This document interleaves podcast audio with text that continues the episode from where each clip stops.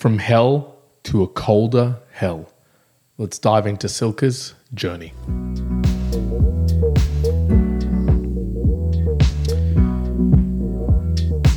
Welcome back, everybody, to another edition of the Mere Mortals book reviews. Today, Mere Mortalites, I have Cilka's Journey. Cilka's Journey um, by Heather Morris. Now, you might recall quite recently I reviewed basically the prequel to this, which is the Tattooist of Auschwitz, and I did enjoy that one. If you haven't had a chance to go and read that book review, I'll put up a link here so you can actually go and check that out. But this is basically the sequel now.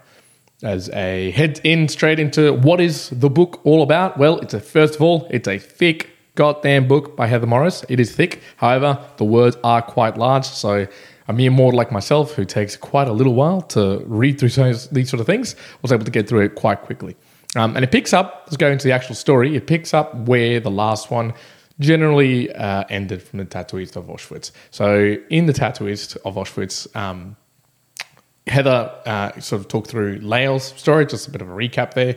Lale uh, being in concentration camps, specifically in Auschwitz and Birkenau um, and, and, tattooing. But through that story, uh, the individual Cilka was uh, noted quite a few times. And even at the very no, not at the end. At the end, she actually reviews it, but Heather, as she was talking to, to Lale, but even in the story, it's called that Silke is one of the um, the strongest. I believe specifically, um, it's called out as being the. Um, oh, it escapes my mind. The bravest person here, right at the bottom. She was the bravest person I ever met by Lale. So then the story continues on basically what happened to Cilka, what happened after um, Auschwitz was liberated, basically. And it's not a happy story. So, uh, as a summary, Cilka uh, came out of that, Russians liberated, um, or at least came in to, to sort of take over the camp. She got into conversations and basically was found to be colluding, helping the enemy shock and horror. Uh, if you can remember back to the original book, and I don't know if I called it out specifically or if you did read it, um, Cilka was raped basically by the chief camp officer. Now, I want to take a pause here because in reading this book and also reading some information about the book itself, it's actually been called into question whether that is true. I believe it's the, the grandson um, of uh, the actual uh, Cecilia, uh, who, uh, and I'll make sure I get this right. So in the story, uh, her name goes by Cecilia Klein, but it's believed that it's based on an individual called Cecilia Kovachova in reality. So the grandson actually um, I don't know if it's already taken Heather to court, uh, Heather Morris here as the author, to confirm whether you know she's just telling lies or everything else. But as Heather puts it, she's basically put the story together uh, from what Lale has told her and information that she can source. And she talks a little bit about that at the end of the book itself. But let's just go with this is the a fictional story of Cecilia Cilka's journey and how it went down. So basically, uh, after Auschwitz, she's picked up by the Russians, found to be colluding, uh, to be helping the enemy, even though she was being raped for three or four years. And she was also in a house um, where she was sending people off to basically, I think it was Block 11, to the final uh, crematorium uh, or death carts. And they took it as being like, oh, no, you're helping the enemy. You're going to another, you're going another, another prison, and which was uh, Vorkuta uh, Gulag, I believe that is correct. Yes, the she goes into the Vorkuta Gulag, probably pronouncing that wrong, uh, and it's just very far up north. It was pretty much like near the uh, polar uh, circle, very close to it. So you can imagine absolutely freezing, terrible conditions. Um, so then the story just goes through uh, as she arrives there, again, being introduced to this terrible new way of, of life. I believe that she is imprisoned or put to be imprisoned for 15 years. And then the story just goes through her time basically there um, as she evolved into getting new jobs because the existing jobs there was basically just getting uh, mining was basically it, getting coal uh, uh out of the ground and really uh, hard breaking, um, you know, and completely wrenching to all the females and males who were there. But so then the story goes through as Cilka is able to get herself working uh, at the hospital. Um, she seems to find a, a real big passion for nursing, basically, and the story is intertwined with her also going out to ambulances, helping out with baby delivery, uh, how she gets food back to people. And there's lots of flashbacks that go back to what is her presumed time at Auschwitz as well, and how the comparisons between what happened um, you know, during Auschwitz uh, and what's happening to her through that um, experience at the Gulag. Then it fast tracking through. Look, it's basically she's just explaining what's going on for ten odd years until again at the very end um, she's liberated and life goes on. Now, that's that's the book in summary. I'm going to give you a comparison straight away.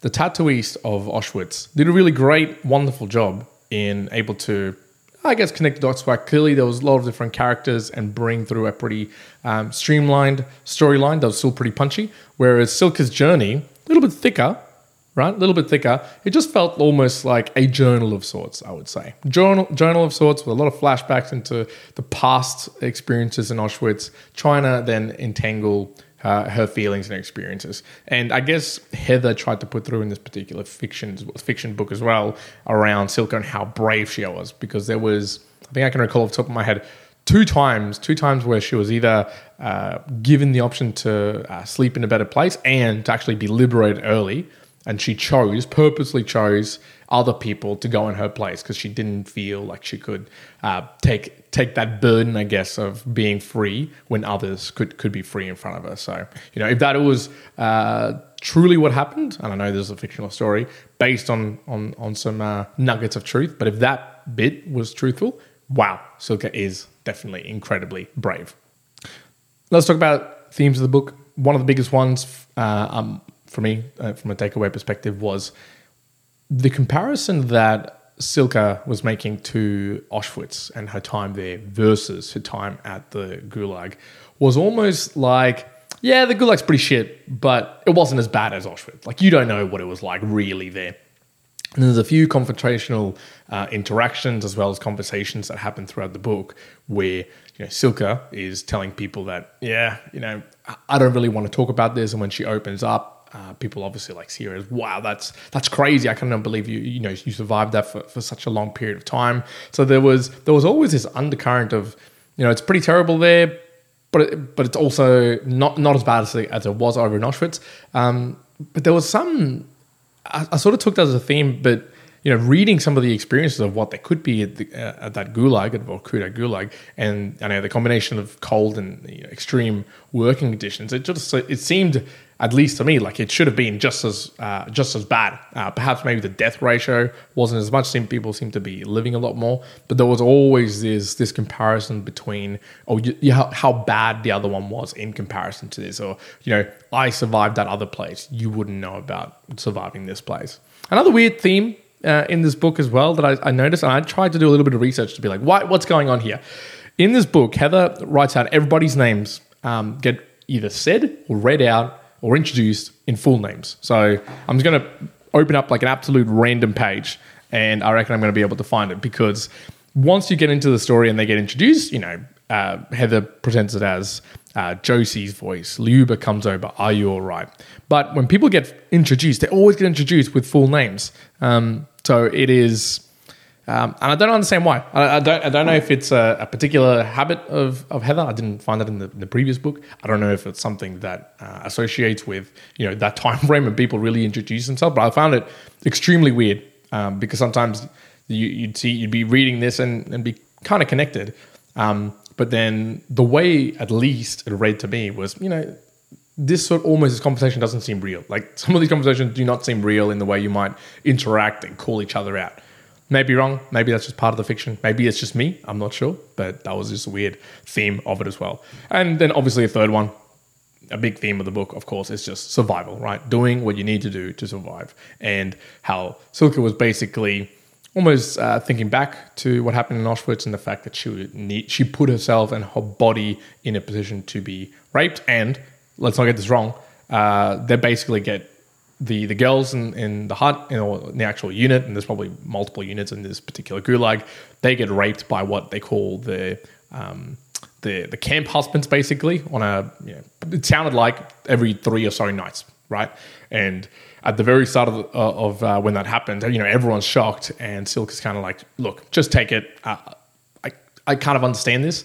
Um, and then by the end of it, you see this evolution as you know people start to become, I guess, entangled with love with these people who are raping you, but because it's that you know they've been there for for so long, they start to get really, really attached to one another. Um, and there was a real big polarity between how Cilka connected with the person who was raping her and really being distant, almost with the view of she, she'd experienced that before in Auschwitz, and how everybody else really became entangled. And it wasn't so much rape now, it was love, it was interaction. I know uh, in the book, you know, Josie, one of the girls who Cilka meets, actually has a baby with um, the her rapers, which is basically her her camp camp husband and you know her views are you know when are we going to be able to get out and, and have a, a good life with my with my husband basically my camp husband? So um, yeah it, it, it, was interesting to see just how that that mentality uh, of a human can change in those positions and and how rape can all of a sudden seem well at the start definitely very much is an atrocious um, act. And then you know months and months of that of being in this hellacious place and just having that the sort of connection, it almost shifts the way that people think about that. Um, some of the personal takeaways for me.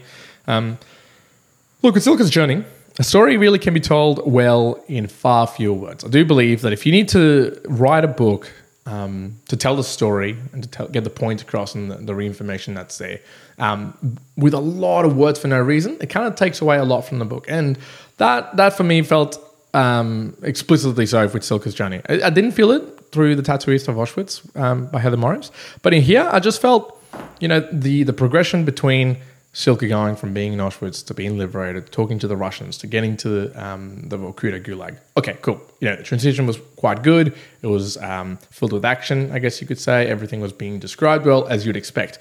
But then the description and the information that falls between that all the way through her years, it just seems like the pace is quite slow. And I don't know if I was expecting it to be faster, but at least for me, I felt like you could almost chop half of the book out of this. Still got almost the exact message, a lot of the really punchy uh, points of the book, and it, it, would have made for a, for a better read because a, a lot of the times I was getting halfway through the book, and it was again there was another story around uh, perhaps an emergency. Um, so at, at one point, Cilka's um, in the ambulance, basically going in and out, and there's a lot of stories and descriptions of you know her Cilka here going out in the ambulance and helping people out from a mine site or bringing them back and having the conversation about something fell on somebody. Now, what's going to be the damage?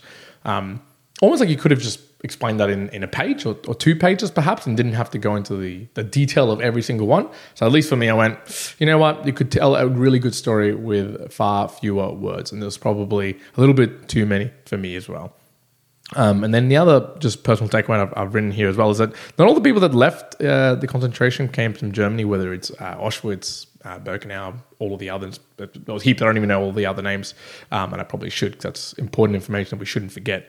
Um, went on to like you know after them not everyone went to go have uh, merry lives now uh, merry happy lives i should say. So even in the tattooist of auschwitz after um, Lale gets out basically from auschwitz he still has that challenging time in the russian castle and trying to get himself back home um, and then for many many years. And this is not only just Lale's story but many stories that i've read there's just uh, that mental challenge of being able to you know from from being able to forgive to trying to you know enjoy happiness and the reality of life. It's difficult.